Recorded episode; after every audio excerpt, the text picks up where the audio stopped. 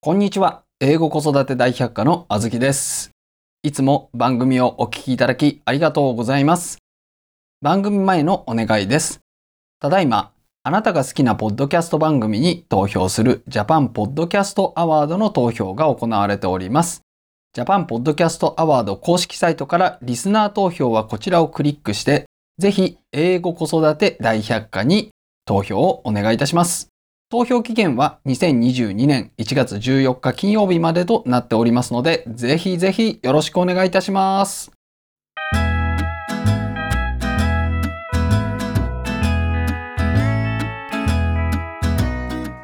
英語子育て大百科のお時間になりました。ナビゲーターのあずきです。英語子育て大百科では、英語教材パルキッズで30年以上延べ10万人以上のバイリンガルキッズを育て続ける児童英語研究所所長、船津博史先生が毎月発行するウェブマガジン、パルキッズ通信の解説をしながらそして英語子育ての疑問を解決しながら進めていく番組ですバイリンガル育児をしているママさんパパさんはもちろんこれから英語教育を始めようと思っているけれど何からやればよいのかどうやったら子供をバイリンガルに育てられるのかお悩みの方にお聞きいただきたい番組となっております本コンテンツはポッドキャストで毎週木曜日に配信をしております Apple Podcast、Google、Anchor、Spotify 児童英語研究所公式サイトからお聞きいただけますまたパルキッズ通信は児童英語研究所のウェブサイトパルキッズ .co.jp からご覧いただけますのでぜひご一読くださいご意見ご感想はメールアドレス podcastpodcast パルキッズ .co.jp までお寄せくださいということで先生今回もよろしくお願いします、はいよろしくお願いいたします。えー実は今回のがうん。今年最後の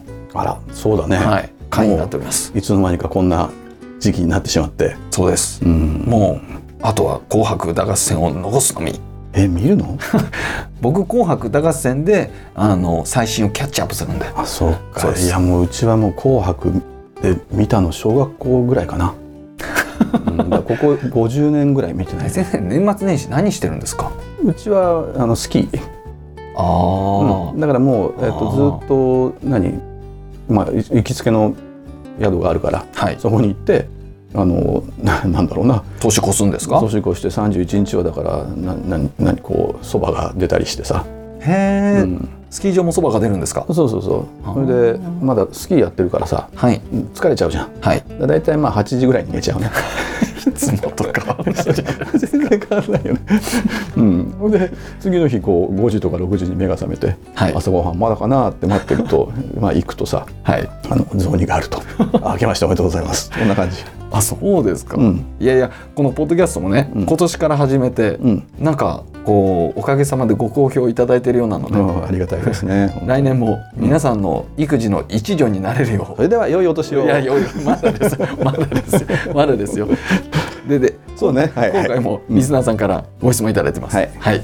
パタパタママさんパかッタパッタンらそうそう大丈夫かなこれ大丈夫ですかねこれはいえー、とパタパタママさんです、フランス先生、あずきさん、はじめまして、ママ友兼会社の同僚にこのポッドキャストを教えてもらっておーきています。そんなことがあるんですね。ねえ、うん彼女ともこのポッドキャストの話題で盛り上がっています。ありがとうございまありがすと。うございます。さてうちの小学2年生の娘のも、えー相談です。小学ね。小学2年生そうそうそう。はい。はいごめんごめん。小学校入学して早々、うんコロナ騒ぎで学校に行くこともできなくなり、うんうんうん学校の先生や友達と Zoom を通しての付き合いが主になってしまいました。Zoom での様子は親の私たちからも見えるのですが見ていて気持ちの悪さを覚えることがあります気持ち悪い。おなんというか娘も含めみんな私はこう思うという主張がないのです、うん。なるほど。自分の意見を持っていないのか、それを伝えるのが苦手なだけなのか分かりませんが、うんうんうん個性の感じられない子どもたちにとても違和感を覚えます、うん娘には自分の意見を持ちその意見を相手に伝えられる力を育ててあげたいと思っています、うん今のインターネット社会の中でどう主体性を育てていけばよいのかご助言くださいということなんですけれど も小学2年生で、うん。まあそれはなかなか主体性っちゅうのもっていう気がするんですけどいやこものねはいこのお手紙読んではいちょっとショック受けたわ。ショックうん。ショックですか、考えてみたら、はいそうだよね。授業参観とかさ先生がこの何ちょっとピシッとして緊張してさ親が後ろで見てるみたいなはいことがなければ、はいこの子供たちの授業って見れなかったじゃん。あーそれが今、そうですね見える化されちゃったね小学校。そうですね大丈夫か？大丈夫かいやいいんじゃないですかね、うんはいいやだからそこでようやくこのさこの子どもたちが自分の意見を持ってないとか例えばなんか先生のあの授業のし進行のさせ方とかっていうのが親が見えちゃうことになったわけよ。あっていうことは、うんそのズームというかコロナ禍でうんこうなったのではなくって、元からこうだったっていうことですかもしかしたらその授業の様子がそうそう。元からこうだった要するにその自分の意見を持ってないか伝えるのが苦手な現状はあったわけだよ。あーでそれがズームのおかげで分かったのね。なるほど、んはいああちょっと面白いねこれね。そうですねこ。ういう角度からものを考えるといい ね。これ社会学的だね。ただですよ、うんうんそのやっぱこのコロナ騒動じゃないですけどもいやいやこれで本当子どもたちは大変ですよ。そうあのね、うん子供たちは想像以上に大人が想像する以上に傷ついてるよ。ううんん、あのうちのインターンたちもそうだけどさ。あ大学生たちそうそう、はいうんまあうちのインターンはまあねもう慣れてきてるからいいけども、うんまあ今の1年生はちょっと授業があったりしたのよそうですだけどねね、かわいそうなのは今の2年生いやーおっしゃる通りいやもうね、本当に友達できないしさうんで留学もできないしです、で自宅で悶々としちゃってるわけだよ、うんでもうこっちに何家を借りてさうんでこう寮とかも決めてはいでそれがさ今度もうさすがにこう寮でさ一人でさズームで授業なんつったらもうこれ気が狂っちゃうようんあのね若者大学生大学に行くような若者における大学っていうのはどういう場かと言ったら、はいまあ、まあ僕が思うに大学っていうのは研究機関なんだよはいだけども最近教育機関っていう、まあ、その立場も出てきちゃったよねはいだからそれがなんか一般的に受け入れられてるけれどもでただねそういうものもあるけどもねあのキャンパスが大切なのよキャンパスが大切そうそこで若者たちがぎゅうぎゅうになってさ食堂とかでもみちみちになってうんこうなんか横の人と触っちゃうぐらいの感じのところでさこう何若者同士が触れ合うっていうのがさこれ重要なのようん若い人たちっていうのはやっぱお互いに触れ合わなきゃいけないんだよねはあはあでそれがズームだったらさ辛いよでその寮とかさあのアパートに住んでる子がもう1年間こうだからっつってそうすると学校からしてもじゃあ自宅でいいよズームでやるよみたいなことになってきても引き払って帰っちゃったりするわけよはいだから今度親元でさ高校卒業してやっと「俺はこんな村嫌だ」っつって東京に出てきたわけだよ、うんその子たちがまた実家に戻らされてさそうですねでバイトもできない友達もできないそれで授業もさ不定期だよだからあの休憩時間っていうのが楽しいわけよ授業がない1コマ2コマきあの図書館行ってし勉強してもいいしうん友達と遊んでてもいいしでそれがないわけだよはい、これは本当傷ついてるうんうん、でさらにこの、まあ、在学中の子なんかでもさ留学できなくって悶々としちゃってる子とかさうんあとはやっぱり家に帰ったのをきっかけに引きこもって休学しちゃったりとかさあーいるわけだよ、いますねだからそうすると本当ねこのコロナってのは罪深いね、罪深いです、うんどうにかしてもらいたいよね。 うん、まあねこうあんまりね不用意なこと言えないけれどもさやっぱこう、うんちょっとこの対応のやり方っていうのがあまりにもこの、うん、これでいいのっていうさ感じはあるわ若者たちが本当に傷ついてるっていうのをもっとみんな知るべきだと思うよ。そうですね、うんまあ我々はその実際の大学生とうん触れ合う機会がすごく多いので、うんまあ、あと子どもたちとも触れ合う機会が多いので、うんすごく現場に近いところで現実が見えますからね。そうそうそう、うんそれでまあそういった若者たちの現状があるのはまあしょうがないとしてさ、はいこれいつまで続くかわかんないけども、はいただ実際にこの主主体性がないっていうもう一つの現状もあるわけで、そうですね、うん、でこれどうするのかっていうことなのよそうですこれコロナ関係ないですから、関係ないね、はいうん、コロナ前から主体性ないわけだからそうですう、ん、でやっぱここで重要になってくるのがうちの子はさ天才なのか秀才なのか盆栽なのか見極めることだね天才なのか秀才なのか盆栽なのか そんなこと、えー見極めるんですか見極めるえでどう考えたらいいのかっていうーとはい、うちの子はまあだから基本的に盆栽なのよ9割は盆栽ってことですかそうで、はいあの教育まあだから、まあね、あのパルツーに書いたじゃんはい教えちゃうと盆栽がさらに盆栽になってるわけだよ、あー、うんで、はいそこで引き出していくと天才になれるんだよほうほうほうほうエデュケートしていくとねほうほうほうであの盆栽にこうやってえ勉強を教えてある程度引き出してる子子たちがさらに自分でこう勉強すると秀才にもなれるわけよ。はうん、でやっぱ天才っていうのはね本当に天部の才なんで、あはいえーまあ、どこまでこの本人が持ってる能力を親が引き出せるのかっていうのがかかってくるけれどもはい少なくとも秀才ぐらいには誰でもなれるね。うん秀才ってことはまあなんだマーチ以上は軽いねっていう感じカカンカン同率ぐらいは軽いよっていうのが秀才な感じかな。はいでこういう人たちでもってさこの主体性っていうのがちょっとまたあの別の次元ディメンションの話になってくるんだけどもはいあの主体性を育てるのに何がいいのかっていうとその世の中の問いってさ2種類あるんだよ。 2種類、うんはいうんと答えがある問いと答えがない問いああ例えば1たす1みたいなのと、うんななんでしょうかその LGBT の問題みたいな。そうそうそうそう、うんうんあの制服があるべきかないべきかみたいなさはいこういう問題ね。でその学校で教わるものっていうのはさ実際答えがある問いが多いんだよ。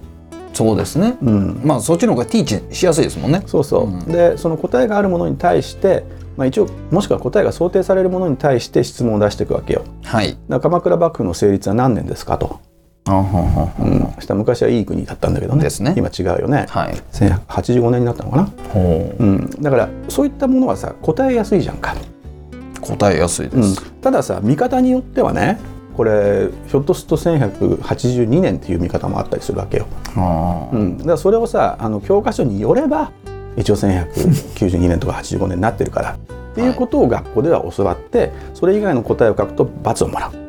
まあでも先生これどうしてもしょうがないのが、うんあの結局いくつく行き着くところが、うんそのマークシート問題っていんううん戦いじゃないですか、うんうんそうなるとん答えのあるその問題をうんたくさん教えらざるを得ないっていうところそうそもうありますよねしょうがないだからこれははしょうがないんだよ、いうんでこういった問題に対する答えをさするときに何ていうのかな自己肯定感が低いと間違えた答えを言ったときに笑われるとかさ、あります、まあ、自己肯定感が低いっていうのはねあの自意識自意識過剰なんだよ、うん中二病みたいなそうそうだから笑われたくないって誰も笑いやしないよ、うんま、間違えたってうんでしょ全然恥ずかしくないことじゃん間違えるっていうのは間違えるとあんたここ違うよってなった時にはいあじゃあ何が違ったんだろうっつって正しい答えを知ることができるよね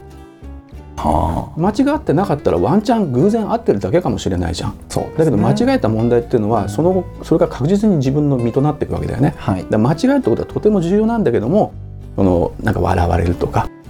なんかえー低く見られるのが嫌だとか要するにうんはそれで発言するのが怖いってなってきて誰も手を挙げないんだよはい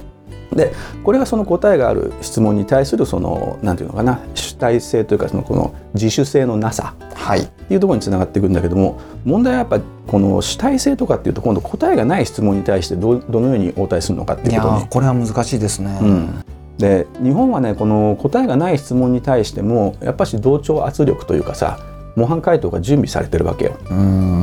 うん、そうでしょ 国語のあの、作者の意図はみたいなそうそうそう作者が答えれないみ たいなそうあのさ作者の意図じゃなくて質問作った人間の意図を読まなきゃいけないわけだからさそうですね、うん、だからそういったさ答えがない質問に対してすら答えを設定していくわけなんだけども、はい実はその答えがない質問もこれもそうだけどね親子でね話し合うことが大切なのよ、ほう、うん、そうですねそうそこから始めるってこと、うんで、えー例えば制服問題とかあと勉強した方がいいのかしない方がいいのかとかさゲームするしてもいいのかいけないのかとか別にゲームしたっていいと思うんだけどね、はいえっと、ゲームしていいと思うのはねやっぱね大学生以上かな、うんまはあでゲームしてもいいと思うただそこまではねやらせない方がいいと思うよ、あ、うんまあ、息抜きに例えばちょこっとやらせるのは構わないけどもはいあの時間コントロールしないとね子供ってのはコントロールできないんで、できないですね、うん、まあできる子もいるのようんうん、できるように育てればコントロールするのよちゃんと、んあこんなことしてる場合じゃないと、うんね、TikTok 見てる場合じゃないと勉強しなくちゃまあだけど TikTok 見てる場合じゃない、えー寝なきゃ明日仕事だからっていう大人もいる この始末なんで、そうですねうん、でそうするとその答えがないものとかに関してもそのちゃんとねこう考える親子で考えるっていうことをしなくちゃいけないでその時に子供から出てきたと答えに対して親はね「おうなんで?」って聞かなくちゃいけないのよ。はいいかに間違っているようなことがあったとしても、はいまあ、どうしてどうしてそう思うのかとそれで子どもたちがなぜなのかっていうのをちゃんと理路整然と述べればひょっとすると親が思ってる以上に深い考察をしてるのかもしれないわけだよ。はいでしょだからそこをこう聞いていくっていうで必ず認めてあげるあそういうふうに考えてたんだと。先生そこすごい大事だなと思うのが、うんその必ずんその子どもたちが言うことに対して、なるほどでもいいですし、うんああという形でうん一回こうキャッチをしてあげるっていうことがうんうんすごい必要ですやっぱ向こうは怯えてるので、そうだね、はいうんなのでそこでいきなりいやそれは違うって言うと、うん多分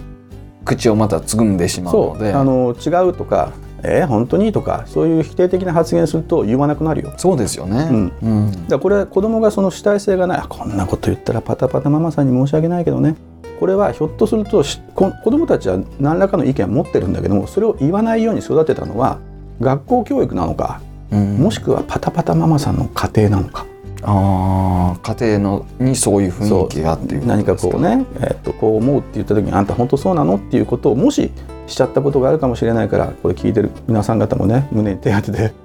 こうが思い起こしてくださいよもしそうしてたら「はあ申し訳ないことした」と大いに反省してそうでうん、で子供に対してゆっくりゆっくり模範解答を言うんじゃなくてじっくり待つ1時間でも2時間でも待つはい、次の日になっても構わない、うんうん、どどうしてそんなことがあったと思うので今日は話しないんだったら次の日起きたらまたその話をしてみてもいいと思うんだよ、うん、今どう思うそう根気よくそれで子供から何か出てきたらそれを絶対に否定せずになんでそう思うのか掘り下げる、ああそうです、先生否定もありますけれども、うんもう一つあるのが、うん、あれじゃないでしょうかその聞かないっていう そのどうせ「はいはいはいはい」 みたいな、いやだって TikTok で忙しい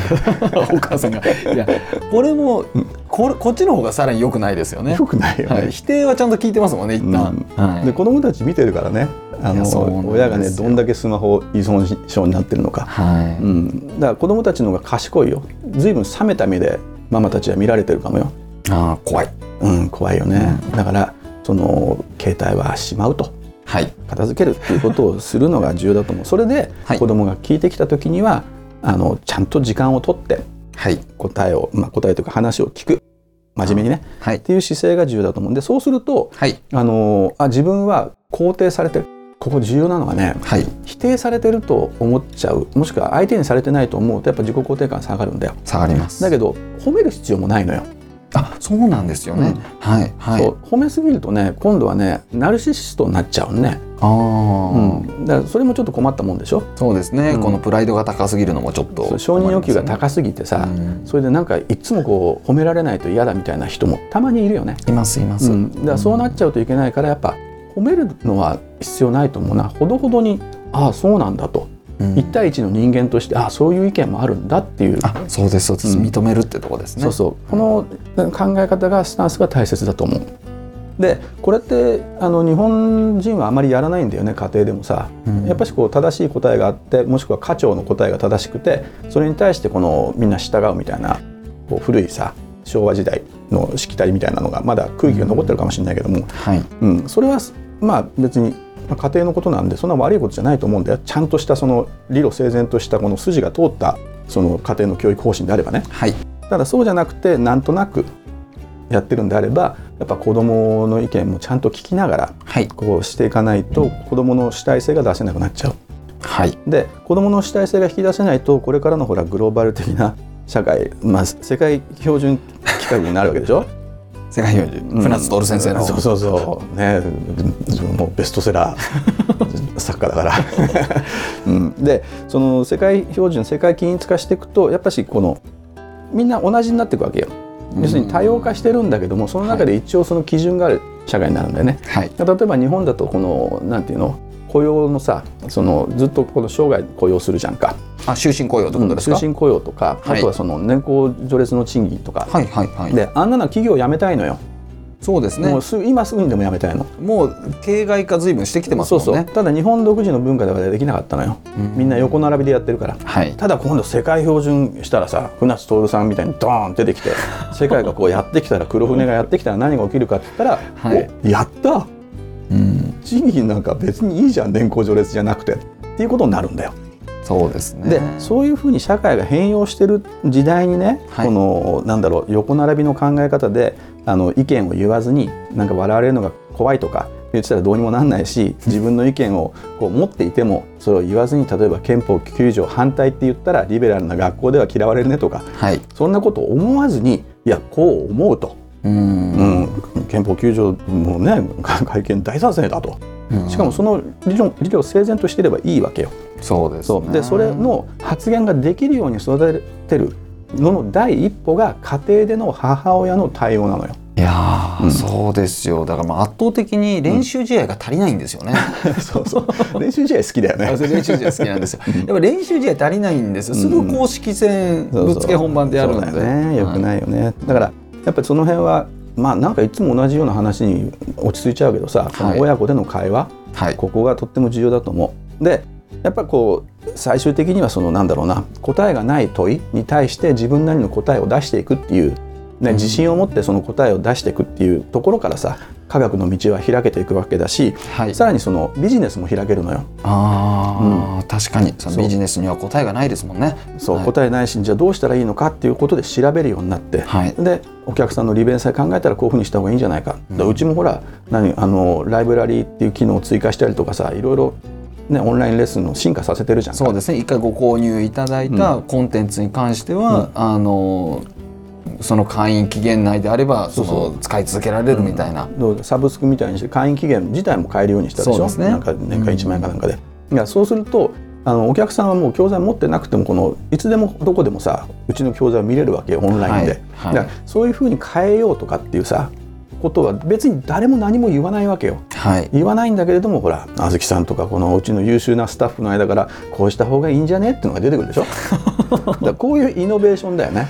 うんそうですねそうだからつまりその新しい価値の創造うんうんっていうのところまでできるようになってくるとだかうんらつまりそのなんだろうなこう一応の答えばっかりじゃなくて一応の答えというか答えがある問いばかりじゃなくて答えのない問いをいかにやはりこの家庭でこう交わすかだね親子でねだと思うよ。そうですね、うんまあそのテストが全て悪いっていう話でもないんですでテストも通んなきゃいけないので、そうそうそうれはそれとしてあるし、うんただ今後のグローバル社会というか、あのの中でうん主体性を育てていくには、うん、お家でそうだよねしっかりとやっていかないといけないっていうことですよね。うん学校とかでぬくぬく育ってるばうちはいいけどさ外放り出されたら本当厳しい世界だからねそうなんですよ、うんやっぱりこの外の厳しさっていうのを、うんうんこうしっかりと伝えていってほしいですよね。そうだようね、ん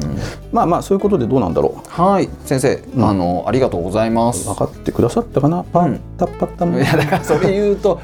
あのちょっと面倒くさいあことそうにだなるねはいごめんなさい、はいはい先生ありがとうごはざいいあまりしがた、とうございます英語子育て大百科はポッドキャストで毎週木曜日に配信をしておりますアップルポッドキャスト Google アンカー Spotify 自動英語研究所公式サイトからお聞きいただけますぜひサブスク登録をして毎回お聞きいただけますと幸いですまたパルキッズ通信は自動英語研究所のウェブサイトパルキッズ .co.jp からご覧いただけますのでぜひご一読ください船津先生の著書子供の英語超効率勉強法換気出版から出版されておりますこちらも英語子育ての参考になりますのでぜひご一読くださいご意見ご感想はメールアドレス podcastpodcast.parkids.co.jp までお寄せくださいということで皆さん来年もあの良いお年になりますように、どうぞよろしくお願いいたします祈っておりじゃあ良いお年を良いお年を